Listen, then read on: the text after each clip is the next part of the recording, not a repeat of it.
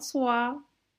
Bunu size bir akşam kaydettiğim için iyi akşamlar diyerek girişimi yaptım ama aslında bu podcast'in temellerini bugün Hacettepe'de yani bizim Hacettepe'nin bir çarşısı var BAM diye. Orada bir kafede kahvemi yudumlarken attım aslında. Çok hevesle seçtim bu konuyu. Çünkü bir yandan sosyal medyada geziyordum ve bir şeyler okumaya çalışıyordum.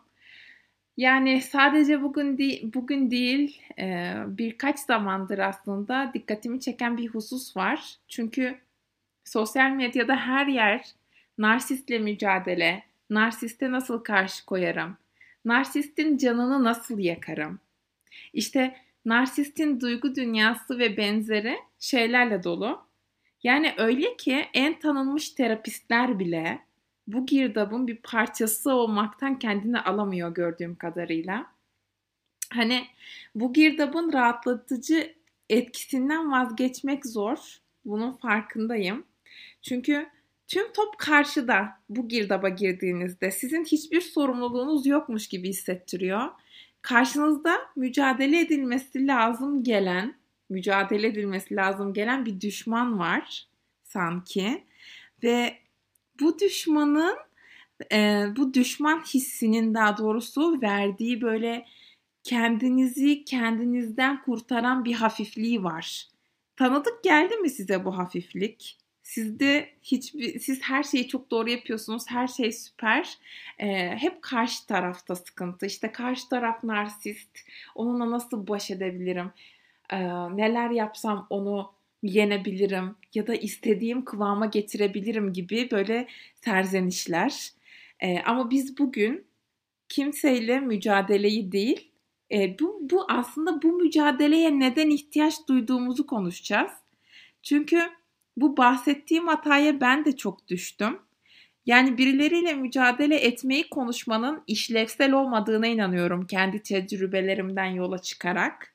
Çünkü tamamen karşıyı etiketleme, karşıyı gözlemleme, yani onu inceleme sürekli, böyle onu anlamaya çalışma, yöntemler geliştirme, hatta böyle onun duygu durumundan sorumlu hissetme.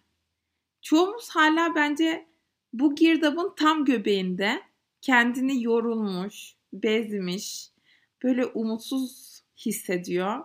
Bir yandan da böyle hissederken aşkın gereğini yaptığını düşünüyor. Diyor kendine diyor kendimize diyoruz ki aslında bırakamıyorum çünkü çok seviyorum. Kendimize bunu söylerken bu meselede aslında beslendiğimiz taraf ya da taraflarımıza bir o kadar da kör yuvarlanıp gidiyoruz gördüğüm kadarıyla ve yaşadığım kadarıyla. Şimdi bu girdaptan ben de yüzde yüz çıktım falan dersem eğer yani bence bu düpedüz yalan olur. Bu girdabı şimdi yer küreye benzetirsem hani o katmanlara benzetirsem eğer ben eskiden tam ortasındaki çekirdekte yanıyordum. Ama çok şükür ki şimdi yer kabuğuna yakın bir yerdeyim. Bu yüzden de bu konuda konuşma cesareti buldum aslında. Şimdi neden o neden o çekirdekte konumlanmayı seçiyordum peki ben? Hani hiç bunu düşünmeyiz ama biz bir şeyleri seçeriz ihtiyaçlarımız doğrultusunda. O çekirdekte yanmaya neden ihtiyaç duyuyordum? Birincisi alışkın olduğum için. Stabil olmayan bir sevgiye ve ilgi biçimine alışkınım ben. Alışık olmadığım bir sistem benim için daha iyi olsa bile korkutucu.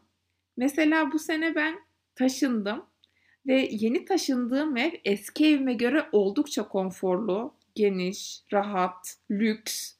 Ama en başlarda o kadar alışamadım ve bu evin rahatlığı bana o kadar battı ki resmen böyle o eski evimi aşırı özledim. Orayı hayal ettim. E bence benzer işler. İkincisi öğrendiğim sevgi biçimi. Sevgi için çok böyle emek vermem gerektiğine inanıyordum.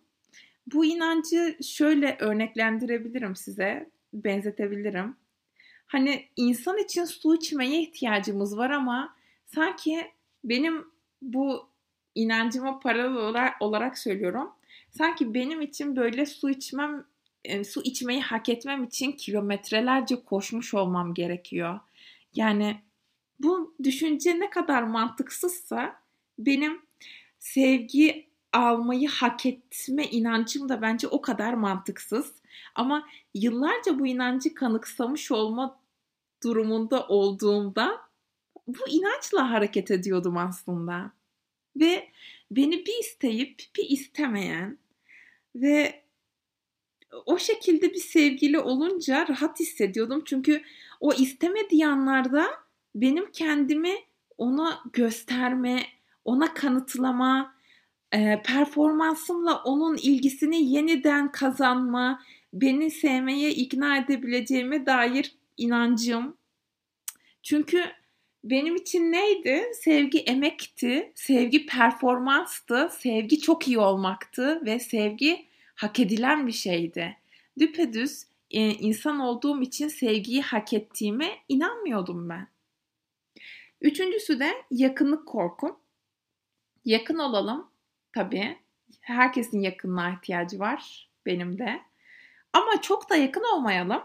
Çünkü eğer çok yakın olursak ne olur? Sen benim kusurlu ve sevilmeyecek bir insan olduğumu görürsün. Eğer tırnak içinde tabii bu. Eğer bunu görüp de beni sevmezsen yani bunun etkisi o kadar yıpratıcı olur ki ben bununla baş edemem. E dolayısıyla ben ne yapıyorum?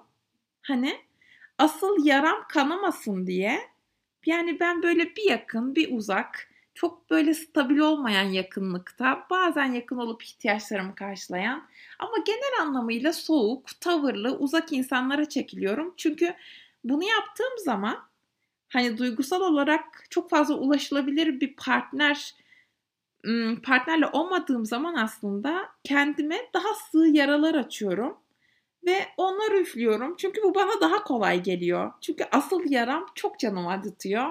Ben de ondan gözümü kaçırıyorum. Yine dördüncü maddeye geldik. Asıl yarama bakmamak demişim. Süper bir geçiş sağladım. ben maddeleri not almıştım. Ee, onun üzerine biraz doğaçlama konuşmaya çalışıyorum. Çünkü yarama bakınca ne yapacağımı bilemiyorum. Çok da kestiremiyorum. Hani o suni sorunlarla kendimi avutuyorum aslında. Kendime bakmamayı, e, kendimi, yaralarımı sarmayı ve bence duygu durumumu regüle etmek denen bir şey var. E, yani duygularınızı düzenleyebilmek diyebilirim buna. Ben bunları çok iyi bilmiyorum ki. Çünkü bunlar nasıl öğreniliyor biliyor musunuz? Etrafınızda size rehberlik eden sağlıklı yetişkinler olduğunda çocuk bunu e, deneyimleyerek öğreniyor. Ama ben, benim yani bana rehberlik etmiş ebeveynlerim de bu yönden eksik olduğu için dolayısıyla ben de bugün kendime yapmam gereken o ebeveynliği zaten bilmiyorum. Eksiklerim var. Dolayısıyla kendi bildiğim yolda en iyi şekilde gitmeye çalışıyorum. Hepimizin yaptığı gibi. Beşincisi de ben görülmemiş ve duyulmamış bir çocukmuşum. İhtiyaçlarımı ve bana göre tırnak içinde eksikliklerimi tamamlama yeteneklerini e, atfettiğim bir partner buluyorum. Yani birkaç iyi şey yapınca o adam onu süpere tamamlıyorum. Onu idealize ediyorum. Belki bunu siz de yapıyorsunuzdur ama birini aşırı idealize etmenin sebebi aslında temelde ebeveyn eksikliğidir. Bu benim çok yaptığım bir şey ve sonrasında kendi gözümde mükemmele yakın bir yere konumlandırdığım o adama kendimi yeniden böyle göstermeye, işte duyurmaya, beğendirip onaylatmaya çalışıyorum. Hatta romantik bir film serisi var şimdi aklıma gelmedi ama e, orada şey diye bir replik geçiyor. E, yaptığımız her şey aslında biraz da sevilmek için değil mi? Ya buna benzer bir şey. E, peki sevilmek biraz da görünürlük ve kabulle eşdeğer değil mi sizce de? Yani o beni severse işte tüm sorunlarım çözülür diye düşünüyorum. O idealize ettiğim adam beni bir sevse hayatım o kadar güzel olacak ki başka hiçbir derdim kalmayacak. Çünkü aşkın bu olduğunu da empoze eden bir sistemle büyüdük aslında. Bütün filmlerde falan aşk bu şekilde gösteriliyor.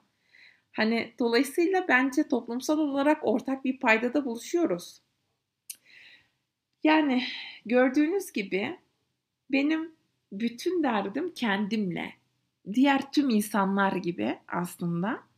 Ve ben bu dertlere bakmamak için huzur, rahatlama ve neşe kombinasyonunu bazen tattırıp ama sonrasında hızla geri çeken adamlara çekiliyorum. Beni o verdiği rahatlık hissiyatının peşinde koşturacaklara. Bu insanları incelikle seçiyorum. Adına aşk diyorum. Sonra da başlıyorum. Çoğumuzun yaptığı gibi. İşte ben bu adamı adamla nasıl mücadele ederim? Ben onu çok seviyorum ama sorun onda. Nasıl yola getiririm ben onu? Nasıl kendimi sevdiririm? Yani nedir bu taktikler? Bu işin sırrı ne? Bu şekilde çok satan bu girdapta böyle dolanmaya devam ediyorum. Çünkü ya adı üstünde bu bir girdap tamam mı? Yani ben buraya hani bir elimi uzatarak girdim ve o benim önce kolumu, sonra işte bedenimi ve her şeyimi kaptı. Çünkü girdap adı üstünde. Ve bu girdaptan aslında kendi kendinize çıkmak o kadar zor ki. Eğer çıkamıyorsanız kendinizi kesinlikle suçlamayın ve etiketlemeyin. Bu hiç kolay bir şey değil. Ben bu girdaptan nasıl birdenbire girmediysem birdenbire çıkamayacağımın da farkındayım. Ve ben bu girdaptan çıkmak için bir ele tutundum.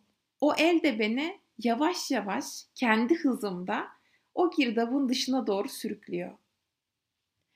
Ee, buna bence yardım deniyor. Yardım almak deniyor. Hani bir şarkı var ya People help the people. İşte sevdiğim bir şarkı bu arada. İnsan insana yardım eder. Ve biz o yardımı talep etmeyi ve alabilmeyi bilirsek eğer tabii.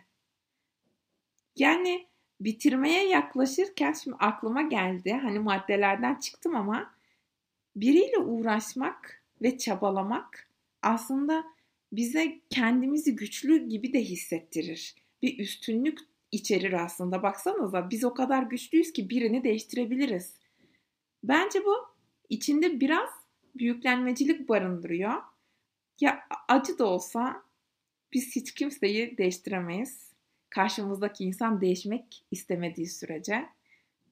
Yani benim ailemdeki kadınlar hep bu yanılgıda oldu. Benim ailemdeki kadınlar hep birilerine kendini adadı.